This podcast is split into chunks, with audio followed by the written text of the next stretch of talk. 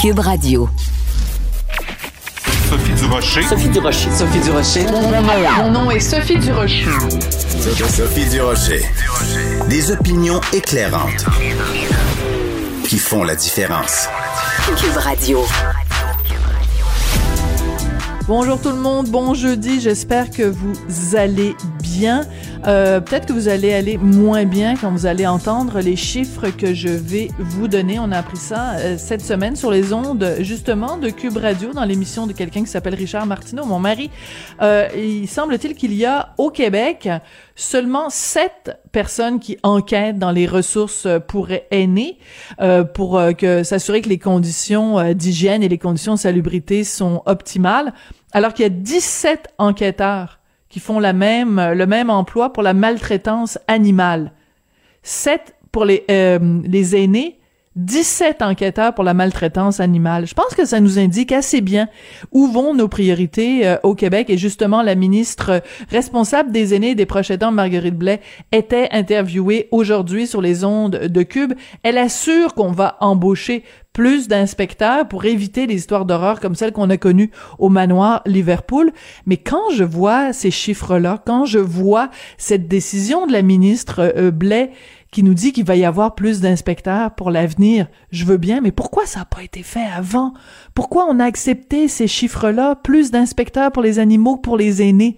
Quand j'ai pris connaissance de ces chiffres, j'ai poussé un désespéré. Ben voyons donc. Sophie Durocher. Tout ce que vous venez d'entendre est déjà disponible en balado sur l'application ou en ligne au cube.radio. Il y a un de mes amis face à la controverse à l'Université d'Ottawa et l'attitude du recteur, Monsieur Frémont. Il y a un de mes amis, donc euh, Guy Perkins, qui est chroniqueur euh, ici à Cube Radio, qui a dit, ben, vous vous souvenez du vieux gag brillant de Groucho Marx qui disait, mon frère pense qu'il est un poulet? Nous n'essayons pas de le raisonner car nous avons besoin des œufs. Je trouve que ça illustre très bien toute cette histoire complètement rocambolesque de l'Université d'Ottawa et du recteur, Monsieur Frémont. C'est le sujet de la chronique de ce matin de Joseph Facal, chroniqueur et blogueur au Journal de Montréal, Journal de Québec. Bonjour, Joseph. Bonjour, Sophie. Tu trouves pas que c'est tout à fait... Ton, oui, vas-y. Ton, ton, histoire de, ton histoire de, de Guy Perkins et des œufs, corrige-moi si je me trompe, mais je crois que Woody Allen la raconte à la fin oui. de Annie Hall. Absolument. Très triste, il euh, revient sur euh, sa rupture avec, euh, ben, avec Annie. oui, oui, avec Diane Keaton. Oui, oui, ouais, tout à fait. Oui. Et la raison pour laquelle on parle de tout ça, c'est que euh, le recteur de l'Université d'Ottawa, Monsieur Frémont, euh, il continue à dire que euh, il faut reconnaître le droit aux gens d'être blessés ou offensés par un mot et en fait il donne encore raison aux étudiants au lieu de prendre la défense de euh, Madame lieutenant Duval. En fait, c'est drôle parce que quand euh, cette euh, entrevue euh, de M. Frémont est sortie, on en a discuté entre nous avec quelques collègues à l'université et l'un d'entre eux m'a dit c'est vraiment l'art de ne rien dire. et j'ai réfléchi à cela et je me disais, oui, peut-être effectivement que euh, c'est un petit peu une, une, une, cassette un peu, un peu politicienne. Et un autre collègue, lui, m'a dit, non, non, lisez attentivement. Au contraire, il prend position, c'est-à-dire qu'il jette d'une certaine façon de l'huile sur le feu en disant, au fond, j'ai peut-être manqué un peu de nuance, mais pour l'essentiel, je persiste et signe. Oui. Et, et, et, ici, effectivement, comme tu le soulignes bien, euh, Sophie, la question n'est pas de savoir si euh, un individu, toi, moi ou un étudiant, peut être choqué ou blessé par un mot. Mais bien entendu, il euh, y, y, y, a sans aucun doute des mots qui me blessent ou que je n'aime pas entendre. Mm -hmm. La question, c'est pas ça. La question est, est-ce que les émotions subjectives d'une personne ou d'une poignée de personnes peuvent servir de fondement pour établir une règle, comme par exemple, dorénavant, tel mot est interdit, tel livre est interdit et tel prof est suspendu. Si on emprunte cette pente-là, mais ça va s'arrêter où? Voilà, parce que chacun d'entre nous a sa subjectivité. Ben oui. Évidemment, après ça, après ça, on va s'interdire euh, d'aborder ou d'étudier, je sais pas moi, l'Holocauste, parce que, évidemment, ça réveillera des souvenirs douloureux chez des tas de gens. Mais ça s'arrête où? Si la susceptibilité ou le point de vue subjectif devient la norme de laquelle on fait découler du droit et des pratiques.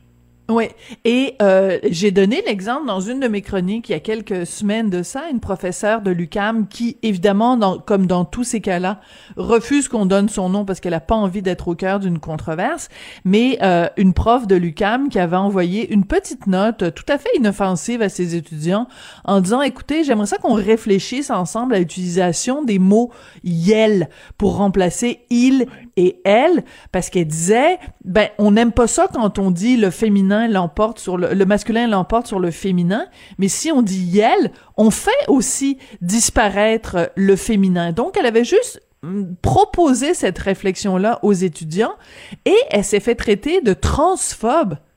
Oui, et, et, et absolument, tu vois, c'est que beaucoup de gens extérieurs à ce milieu ou qui se souviennent de l'université qu'ils ont jadis connue il y a 30 ou 40 ans, eux ne comprennent pas euh, ce qui se passe. Tu vois, par exemple, euh, euh, l'exemple que tu viens d'évoquer, ben, M. Frémont, d'une certaine manière, en parle quand il dit Ah, oh, ça, vous savez, ça fait partie des joies et charmes de la vie universitaire.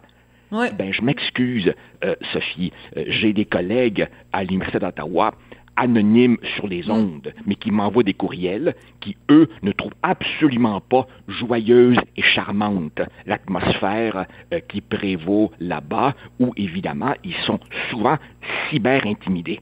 Euh, alors là, non, écoute. Et puis, et puis, quand on rappelle à M. Frémont un certain nombre de principes de base, il répond Je ne suis pas là pour faire, entre guillemets, la grosse la police. Alors évidemment, s'il ne ferait pas respecter un certain nombre de principes sacrés, ben, Pourquoi il est là? Il laisse, il laisse faire une meute de petits fauves qui, euh, chaque matin, se demandent, bon, ben, on va partir à la chasse de qui aujourd'hui? Oui, et euh, c'est assez terrible parce que dans, dans, dans, ton texte, tu fais donc référence à cette entrevue que M. Frémont a accordée à Isabelle Haché de La Presse. Et dans un autre article d'Isabelle euh, Haché, à un moment donné, elle parle d'une prof à l'UCAM qui s'est fait reprocher par ses étudiants d'utiliser les mots homme et femme. Je ah non, écoute, Attends, attends deux secondes là. Donc on peut pas on peut pas remettre en question l'utilisation du mot yel. On peut pas dire homme et femme. On est loin loin loin de du cas qui a, qui a, parti toute cette histoire là, qui est le fait d'avoir utilisé le mot nègre euh, dans un dans dans un cours. On n'est plus là là.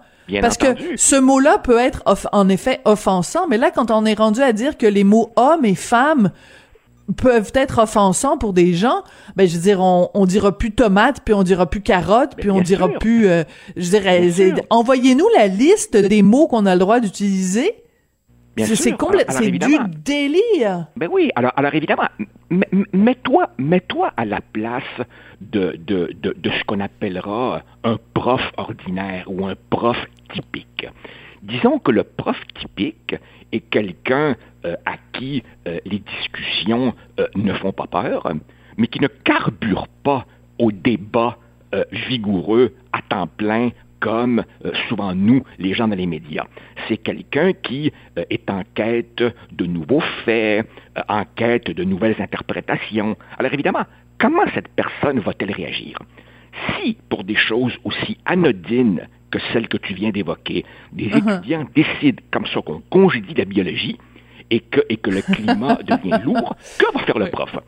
Ben, le prof va, comme tout être humain normal, il va se protéger et il va s'autocensurer.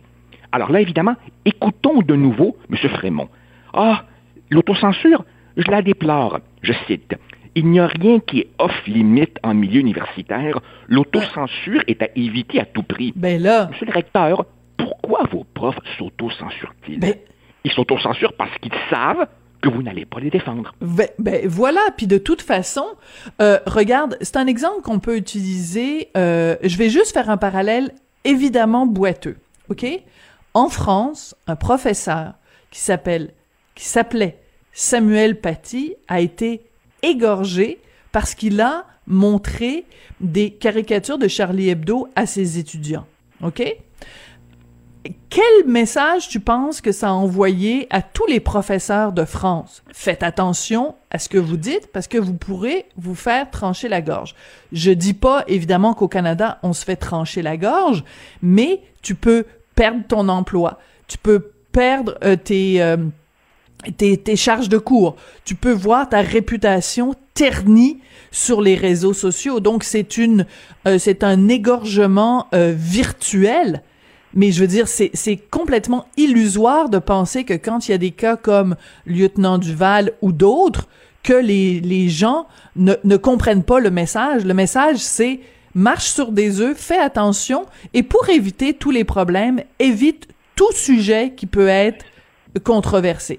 Mais, mais, c'est, clair, là. Ton, ton, Sophie, ton, ton, ton parallèle euh, avec, avec Samuel Paty euh, n'est pas un parallèle boiteux c'est simplement l'illustration extrême d'une même logique, qui hmm. est que euh, c'est la liberté de dire ce que l'on pense en tout respect qui est maintenant menacée.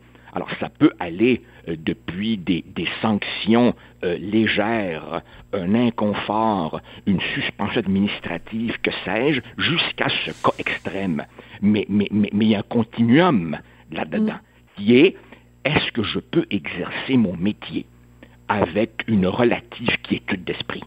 Euh, et, là, écoute, les cas sont innombrables. Moi, j'ai par exemple un collègue à l'Université d'Ottawa qui est parti à la retraite avant le temps. Oui, oui, tu nous en as parlé. de ce climat mais irrespirable, tu vois.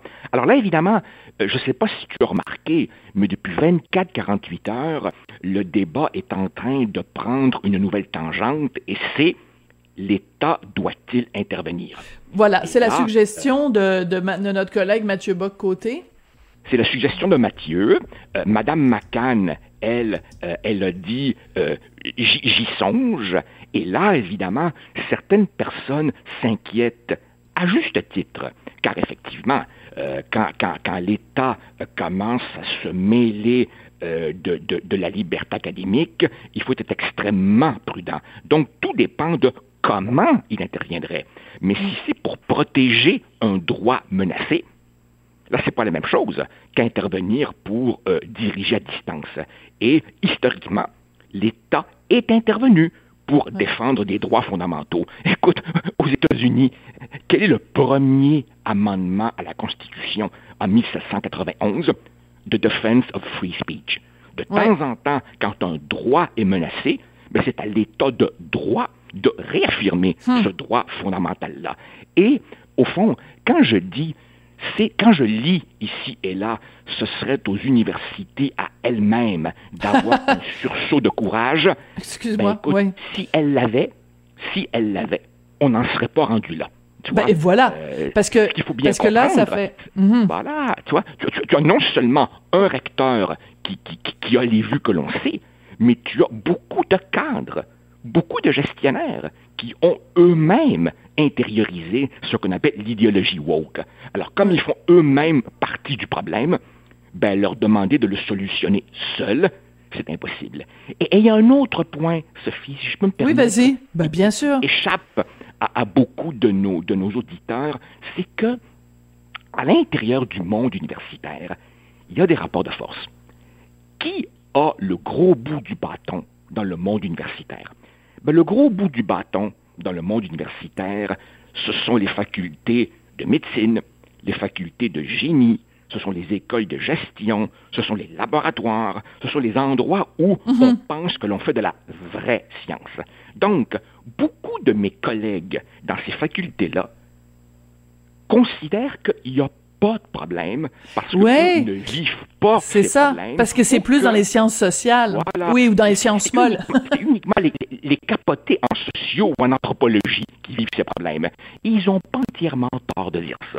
Donc, évidemment, quand dans les cénacles universitaires vient le moment de décider qu'est-ce qu'on fait, eh bien, les gens les plus influents parce qu'évidemment, money mhm. talks, où est l'argent dans le monde universitaire, eh bien, les facultés lourdes, les facultés influentes disent, il n'y a pas de problème, c'est juste une, lubie dans les sciences sociales. Très intéressant, très intéressant. les, gens, les gens réellement concernés sont isolés dans le monde universitaire. Voilà. Et euh, ben, je vais dire euh, ce que ce que je t'ai déjà dit à plusieurs reprises. Mon fils a seulement 13 ans, donc théoriquement dans 5 ans il va aller dans l'université et euh, j'ai pas l'impression que ça va aller en s'améliorant. Donc je suis extrêmement inquiète de voir, euh, d'imaginer dans quel contexte il va en effet se retrouver à l'université, comment il va faire ses choix. Euh, espérons qu'il va peut-être choisir justement des facultés avec des sciences solides et non pas des sciences molles. Mais écoute, eh je sais pas. Peut-être qu'il va aller eh ben, étudier eh le ben. théâtre puis que ça va régler le problème. Euh, Joseph, on va se quitter là-dessus. Là, il aura un fichu problème d'appropriation culturelle. ben oui, puis euh, il faudrait pas qu'il se retrouve avec un professeur comme Gilbert Sicotte, parce que là, évidemment, il va y avoir des étudiants qui vont, des petites choses fragiles qui vont contester sa, sa, sa façon d'enseigner. Alors, on n'est pas sorti du bois non plus. Euh, alors, écoute, merci beaucoup. Euh, Joseph. Et puis, euh, ben écoute, même s'il allait en médecine, je pense qu'il y aurait des problèmes parce que, écoute, quand tu commences à parler de biologie, puis de, tu sais, il y a un hôpital euh, en Angleterre où on dit qu'il faut arrêter de dire breastfeeding, il faut dire chest feeding parce que sinon c'est c'est pas gentil pour les personnes transgenres. Bon, on finit plus. Hey, merci beaucoup, Joseph. Puis on se retrouve mardi prochain. Joseph Facal, chroniqueur Journal de Montréal, Journal de Québec.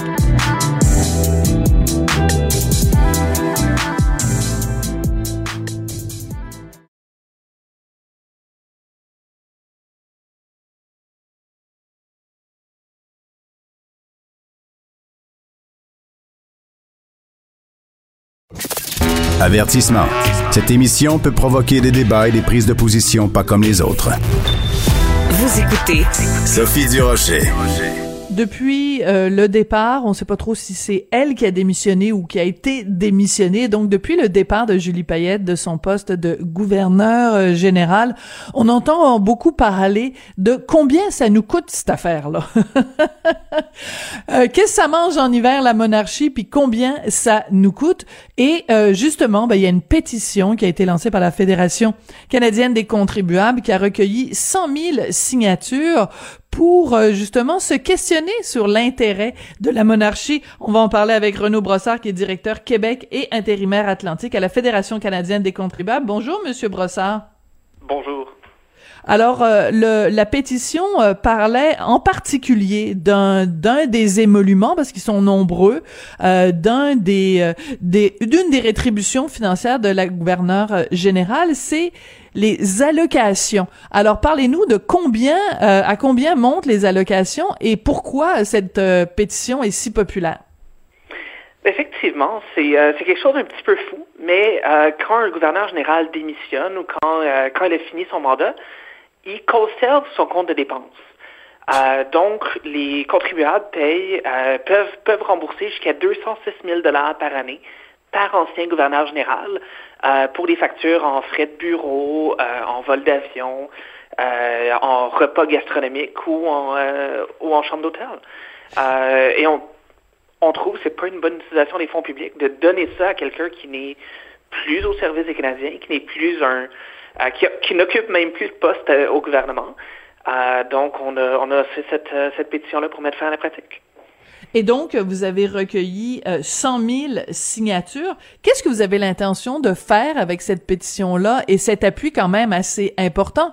Bon, il y a des millions d'habitants au Canada, c'est quand même juste une portion, mais quand même, ça fait 100 000 personnes qui sont écœurées de payer pour cette affaire-là. Qu'est-ce que vous allez faire avec la pétition?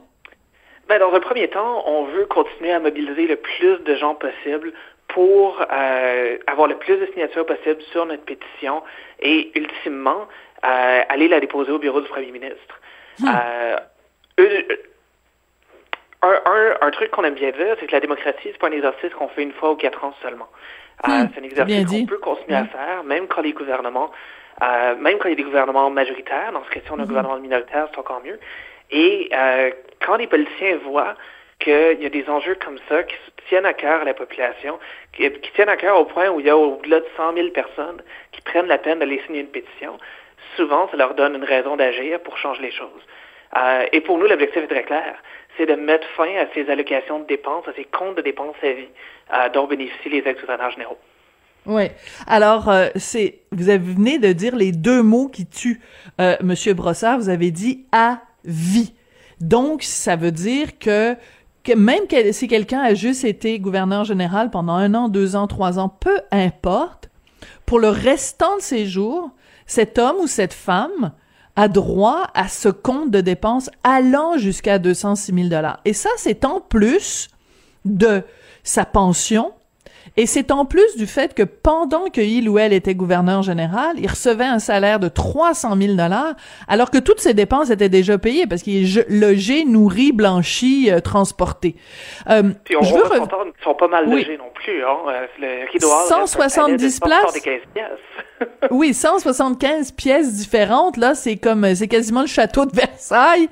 Euh, et pourtant on, ils lui ont coupé la tête quand même euh, au dernier roi de France. Bon, euh, ici ici euh, on n'en est pas on n'en est pas là, mais plutôt que de passer le, le, représentant de la reine à la guillotine, ce qui est évidemment pas ce qui est souhaité, on pourrait passer les dépenses à la guillotine. Alors je veux vous entendre sur la pension parce que ça fait deux jours que j'en parle avec mon collègue Pierre Nantel euh, ici à Cube Radio, c'est que ce qu'on a euh, euh, découvert entre guillemets, c'est que le ou la survivante d'un gouverneur général a le droit à la moitié de la pension de son conjoint. Expliquez-nous ça. Oui, ben en fait c'est tout, tout, ce qui entoure les pensions des gouverneurs généraux est un petit peu un peu fou qu'on y pense.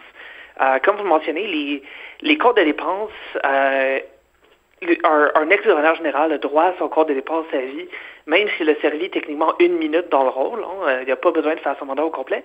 Et c'est la même chose pour la pension, qui a servi une heure, 24 heures, un an ou l'ensemble de son mandat de cinq ans. Euh, les contribuables doivent lui payer 150 000 par année pour le restant de ses jours ou 75 000 par année pour son, son, conjoint dans, ben, pour son veuf ou sa veuve, dans le fond, après son décès. C'est des coûts qui sont assez énormes. Euh, on sait qu'avec euh, la, veuve de Roméo Leblanc, euh, depuis, depuis le décès de M. Leblanc, elle a reçu au-delà de 800 000 dollars en paiement de pension du fédéral. avec la veuve de Ray Natishon, c'est au-delà de 900 000 dollars. C'est quand même des très, très, très gros montants que les contribuables ont à payer pour des gens qui ont fait au, au maximum un mandat de cinq ans à leur service. Oui. Et euh, c'est important de spécifier ici, Monsieur Brossard, c'est qu'on n'a rien, évidemment, contre Madame euh, euh, Leblanc, la, la, veuve de Roméo Leblanc. Euh, on n'a rien contre Madame Nateshon, la veuve de Ray Nateshon. et dans les deux cas, Monsieur Leblanc, Monsieur Nateshon, ça a été des gouverneurs généraux à qui on n'a pas grand-chose à, à, à reprocher. Là, c'est pas ça la question.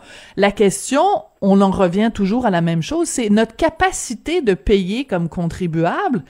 Euh, Qu'est-ce qui justifie, parce que là, bientôt, là, au, mois d'avril, on va devoir payer nos impôts fédéraux. Euh, moi, je suis pas sûre que ça me donne euh, vraiment envie de payer mes impôts, de savoir que je paye pour payer une pension jusqu'à la jusqu'à sa mort à la veuve ou le veuf de quelqu'un qui a euh, travaillé juste pendant cinq ans pour l'ensemble des Canadiens. C'est ça qui, c'est là que le bas blesse. Mais effectivement, et euh, c'est clair que le fédéral doit faire quelque chose pour euh, mettre fin aux allocations de dépenses à vie, au minimum réformer les pensions des ex-gouverneurs généraux. Et un des endroits où le gouvernement fédéral pourrait pourrait regarder pour voir qu'est-ce qu'il peut faire pour réduire l'ensemble des dépenses associées aux gouverneurs généraux. C'est ce qui se fait dans les provinces. Voilà. Le budget du bureau du gouverneur général, c'est 55 millions par année à peu près. C'est le, chiffre que vos collègues au, euh, journal euh, mm-hmm. ont, sorti il y a une semaine ou deux, quelque chose comme ça. Euh, tandis que dans les provinces, les deux temps gouverneurs font un rôle qui est similaire et ça nous coûte à peu près un million par année. Je comprends que c'est pas idéal. Je comprends qu'on on préférait peut-être ne même pas avoir à payer ce million-là, mais si on fait des, descendre 55 millions-là pour qu'ils se rapprochent du million, ça ferait du bien. Oui, et de toute façon, il y a moyen de couper. C'est-à-dire qu'on peut, on pourrait très bien dire, euh, ok, t'as été gouverneur général, on te remercie pour tes bons services et euh, tu as le droit pendant les deux années qui suivent euh, ton mandat à euh, un compte de dépenses parce que c'est vrai que en tant qu'ex-gouverneur général, tu es sûrement sollicité, tu as de la, de la, de la correspondance à faire, tu dois aller donner des conférences, des choses comme ça. Donc on pourrait dire deux ans, mais pas le restant de tes jours. Pourquoi on n'est pas capable de mettre euh, effectivement, il ne faut pas donner ça pour le restant de leur jour, mais même pendant les deux ans suivant leur mandat, euh, oui, ces gens-là vont être sollicités pour faire des conférences. Oui, ils auront du courrier, euh, mais c'est la même chose pour les ex-premiers ministres, la même chose pour plusieurs ex-politiciens euh, qui vont faire des conférences, qui vont se déplacer et qui, ultimement, vont le faire à leurs frais ou aux frais des, euh, des conférenciers qui reçoivent. On donne quand même un, assez beau traitement aux gouverneurs généraux. on leur paye 306 000 par année pendant qu'ils sont en poste. On leur donne un, on, leur donne accès à une équipe, des, une équipe de la taille d'une cour médiévale pratiquement. On, on, les laisse vivre dans un palais de 175 pièces qui, je dois préciser, c'est deux pièces de plus que le palais royal de la famille norvégienne à Oslo. euh, c'est quand même, on leur en donne beaucoup, puis en plus, quand ils partent, on leur donne ces comptes de dépenses-là, ces pensions à 150 000 par année. On leur donne même une enveloppe de 10 millions de dollars pour se partir une fondation. Bon, ça, c'est l'autre affaire. On leur donne déjà beaucoup, là. Oui, puis euh, je veux dire, euh, c'est euh, bon. Et donc ils ont ils ont cet, argent-là pour faire des, des fondations, mettre sur pied des fondations. Je suis convaincue que ces fondations-là créent beaucoup de biens, tu sais, je veux dire que ça ça fait sûrement évoluer la société, mais pourquoi ce serait l'argent du gouvernement qui leur donne ce, ce, ce cette fondation-là? Pourquoi on, on accorde un tel prestige, un tel rayonnement à cette fonction-là que ces gens-là sont tellement euh, euh, bénis des dieux, tellement exceptionnels, tellement des citoyens hors de l'ordinaire qu'on doit se mettre à genoux devant eux et leur donner de l'argent pour qu'ils mettent sur pied une fondation. C'est ce bout-là que je ne comprends pas. Ben, vous n'êtes pas la seule. Puis je peux vous dire, au moins nos, nos 100 000 signataires euh, derrière la pétition pensent, comme vous, pensent comme moi d'ailleurs là-dessus. Euh, il y, a, y, a, énormément de choses à changer. Euh, que ce soit de garder un système de gouverneur général, mais de réduire tellement les dépenses que ce soit plus raisonnable, ou que ce soit d'abolir la fonction, c'est sûr qu'il y a une discussion à avoir, puis il y a des choses à faire. Absolument. Au moins, en Absolument. attendant, si on peut mettre fin à l'ensemble des traitements de faveur qu'on leur donne, ça va déjà faire un bon pas dans la bonne direction. Ouais, en tout cas, alors tous ces chiffres-là, vous allez les retrouver dans l'excellent dossier de mes collègues. Donc, euh, être euh, sujet britannique, ça vous coûte cher. Et euh, ben, on continue à suivre ça, puis à suivre votre pétition, Renaud Brossard. Donc, vous êtes directeur Québec et intérimaire Atlantique à la Fédération canadienne des contribuables. Et on n'oublie jamais, évidemment, que dans contribuable, il y a surtout le mot con. Et des fois, on a l'impression que c'est un petit peu comme ça qu'on se fait traiter par le gouvernement. Merci beaucoup, Monsieur Brossard.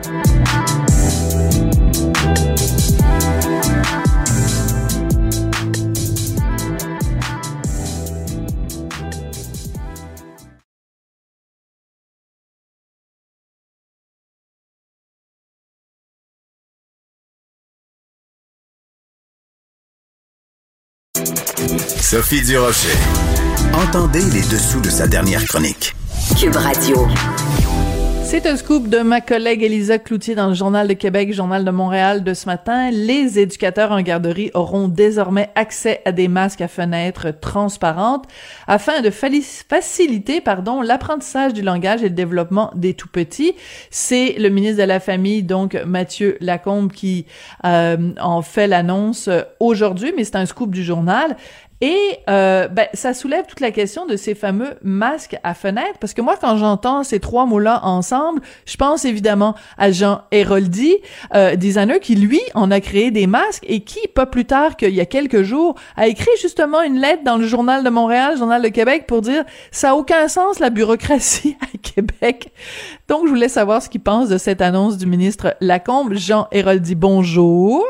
Comment vas-tu, Sophie? Ben moi je vais bien, mais toi je devine que tu dois être un petit peu collé au ben, plafond. Comment t'as réagi quand t'as appris ça?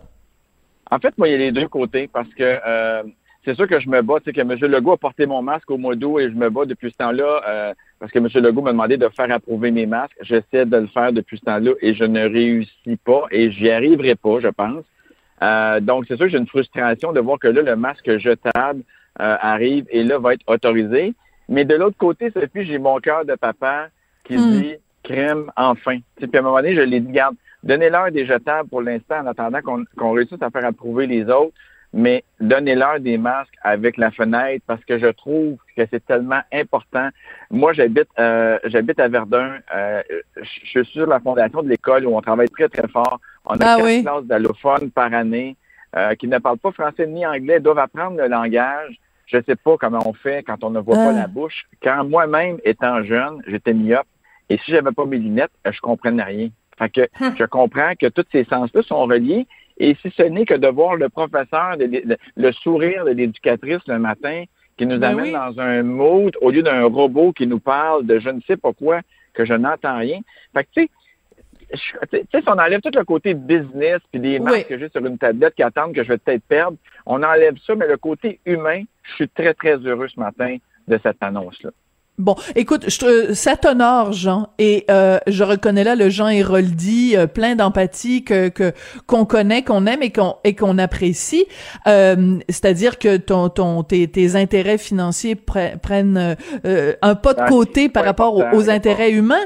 Je comprends. Par contre, il faut que tu expliques pour les gens qui euh, nous écoutent et qui auraient peut-être pas entendu les différentes interventions que tu as faites sur les ondes de, de Cube Ah. Radio, faut que tu leur expliques en résumé euh, le, le casse-tête euh, auquel tu es confronté Ben, et les coûts associés avec la, la, la certification de tes masques.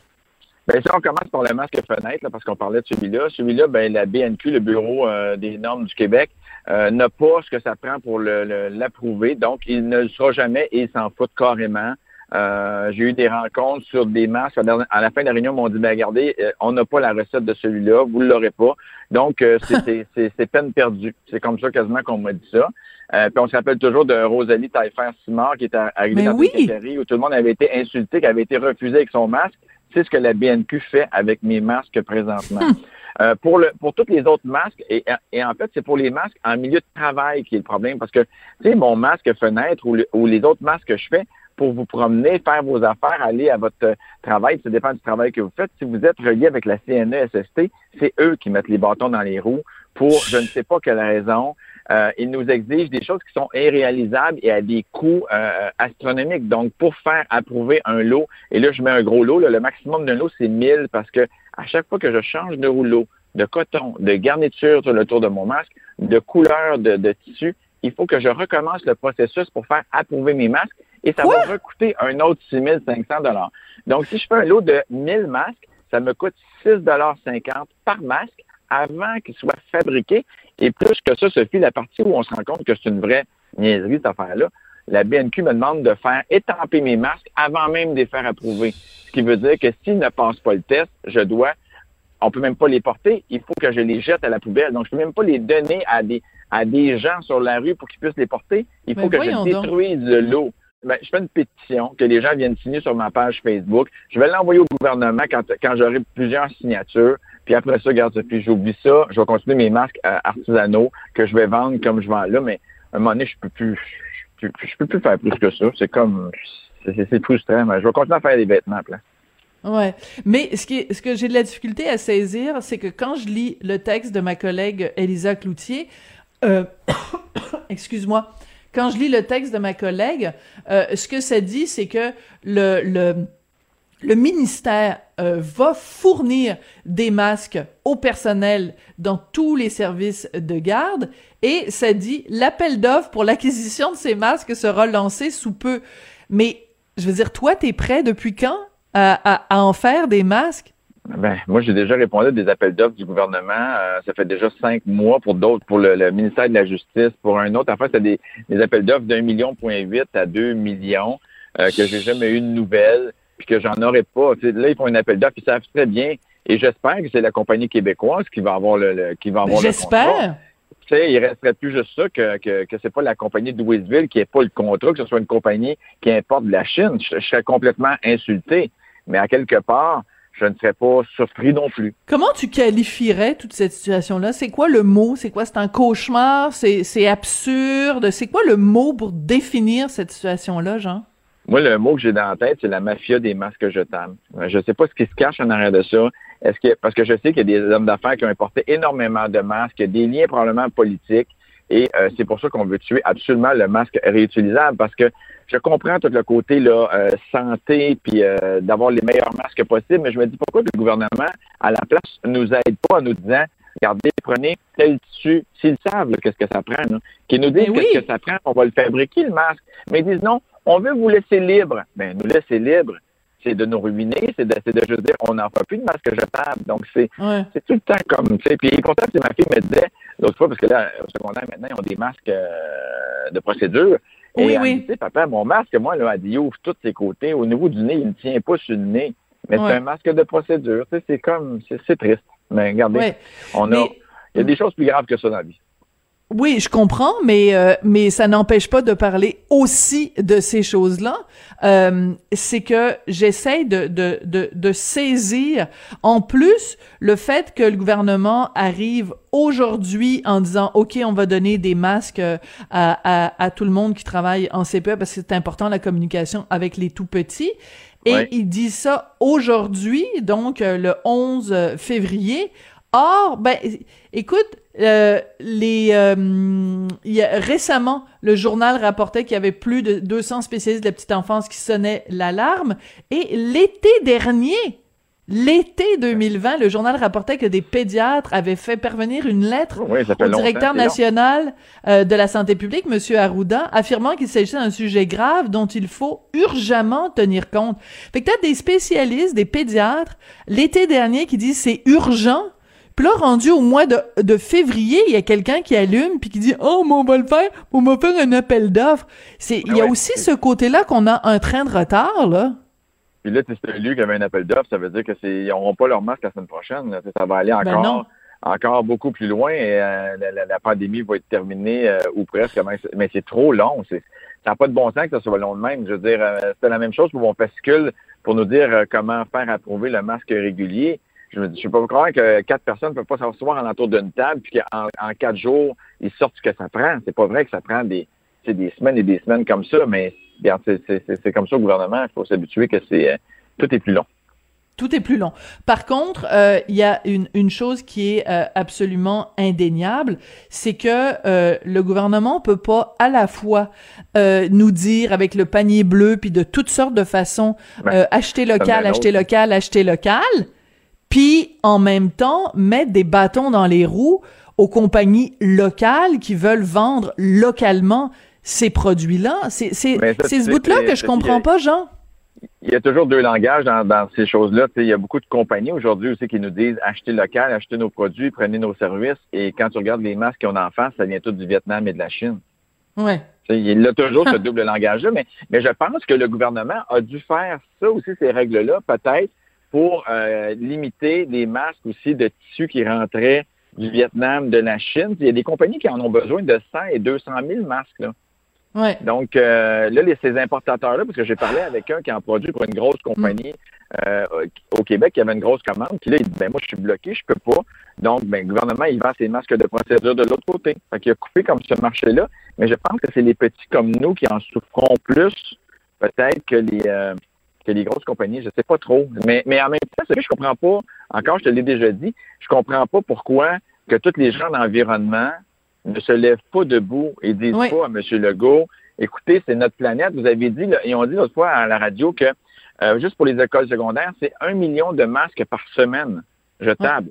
Mm. Euh, et ça, on compte pas de tous les autres masques jetables partout. Et là, les masques euh, fenêtres aussi jetables, c'est des millions de masques. Et c'est pas vrai que c'est recyclable. Donc, euh, Ben on fait quoi? Pourquoi on n'encourage pas l'économie qui. euh, Puis en même temps, Sophie, tu sais, je vais faire un chiffre d'affaires de.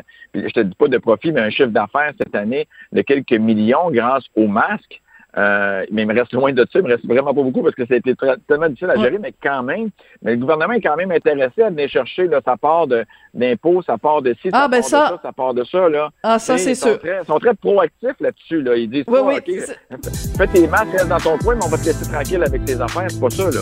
Oh non, non, ça, quand il vient le temps d'aller chercher dans nos poches, ils sont toujours là. Hey Jean, bon courage pour la suite des choses, puis tiens-nous Ben, au courant pour euh, ta pétition. Ma pétition.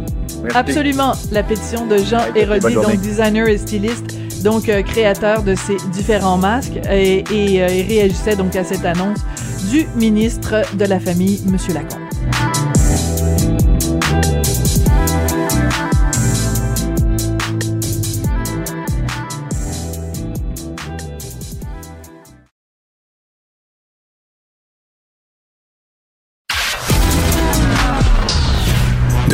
Culture aux affaires publiques. Vous écoutez Sophie Durocher. Cube Radio. Est-ce qu'on peut imaginer des cours de mathématiques sans maths ou des cours de français sans français? Non. Eh bien, pourtant, euh, en temps de pandémie, on peut faire des cours de musique sans musique. On va en parler avec Jean-Sébastien Lozo, qui est réalisateur, euh, qui est aussi auteur et qui est aussi parent. Et euh, sur sa page Facebook tout récemment, il a mis euh, une copie d'une lettre qu'il a reçue de l'école de son enfant. On va en parler parce que vraiment on a l'impression d'être dans la maison des fous d'Astérix. Jean-Sébastien, bonjour, comment vas-tu? Salut Sophie, ben ça va bien malgré tout ça, malgré cette drôle de décision. Bon, alors écoute, euh, la raison pour laquelle je te tutoie, c'est parce qu'on se connaît en dehors ah des ondes, donc toujours le spécifier.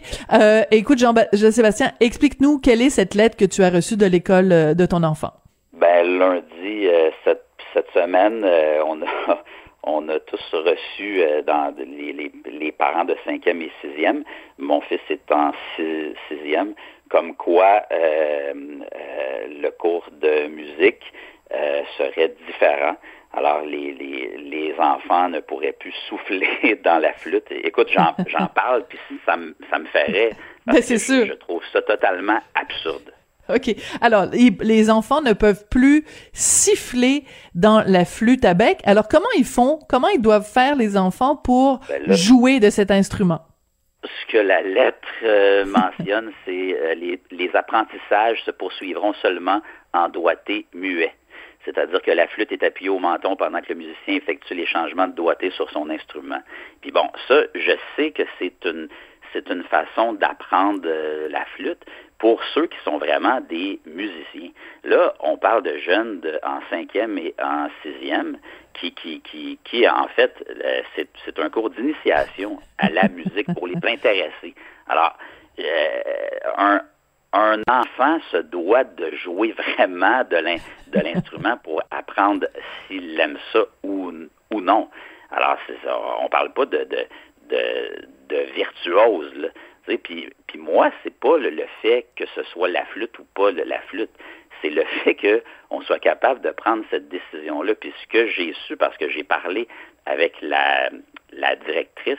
Et hier, j'ai même euh, assisté au conseil d'établissement. Oui, c'est ça. Tu as assisté, toi, hier, au, au, conseil d'établissement? Oui, parce que je tenais à, en savoir plus. Et puis, ce que j'ai appris, euh, c'est que ce sont seulement quelques parents qui ont, qui ont porté plainte parce qu'ils avaient peur de la flûte.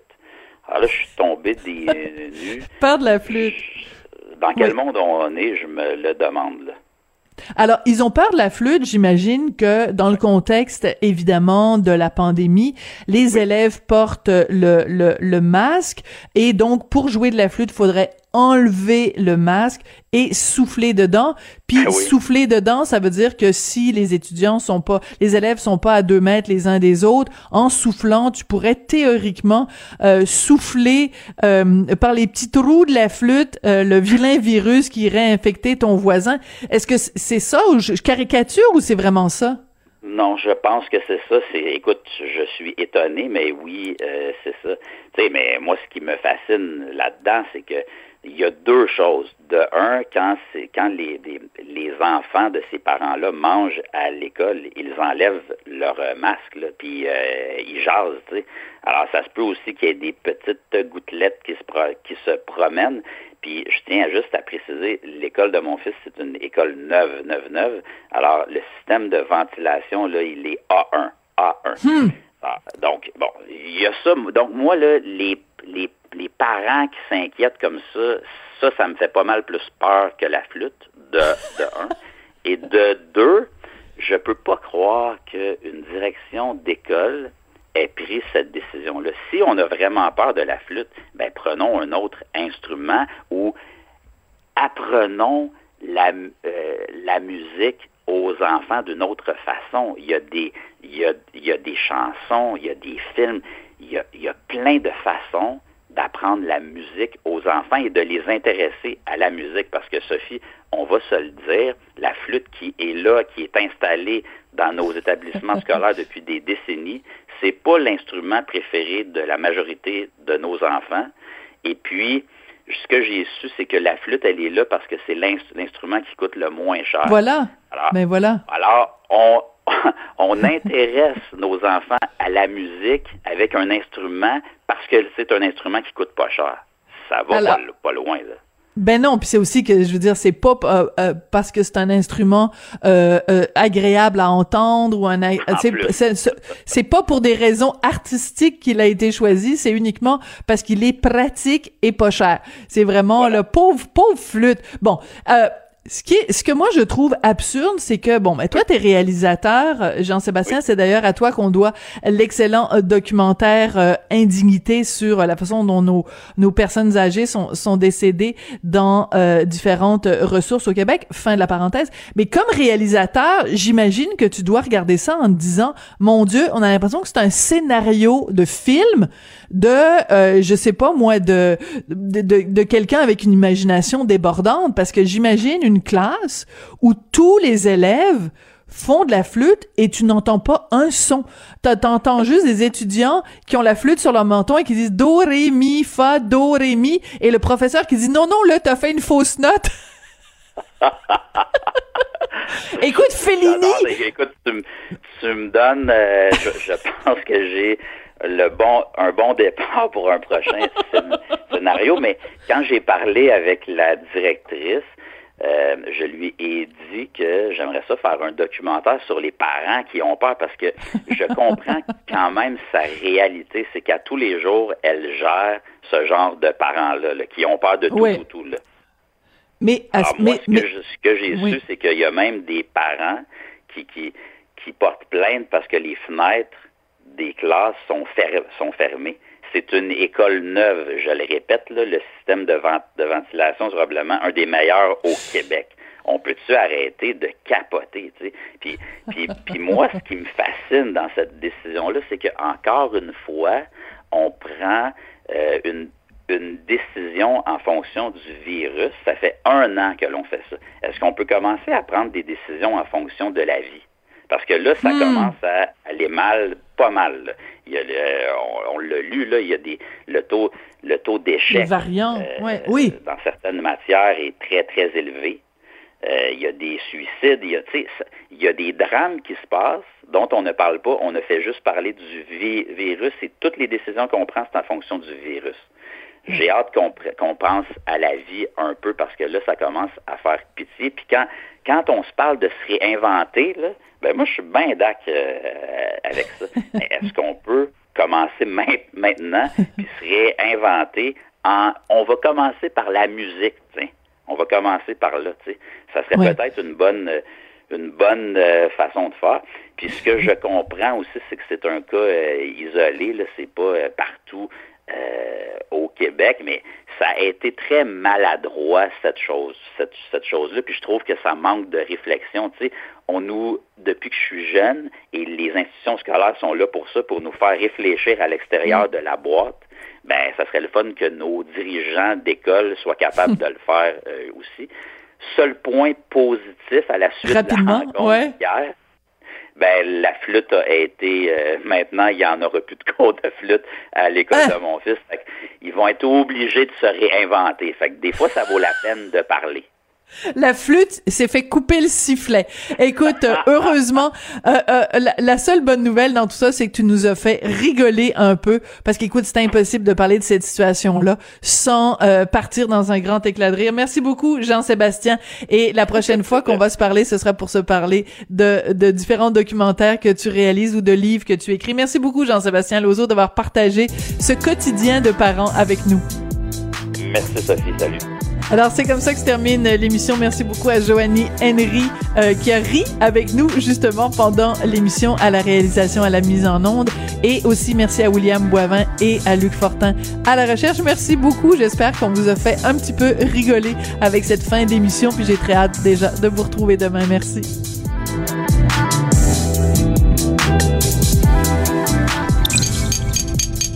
Cube Radio.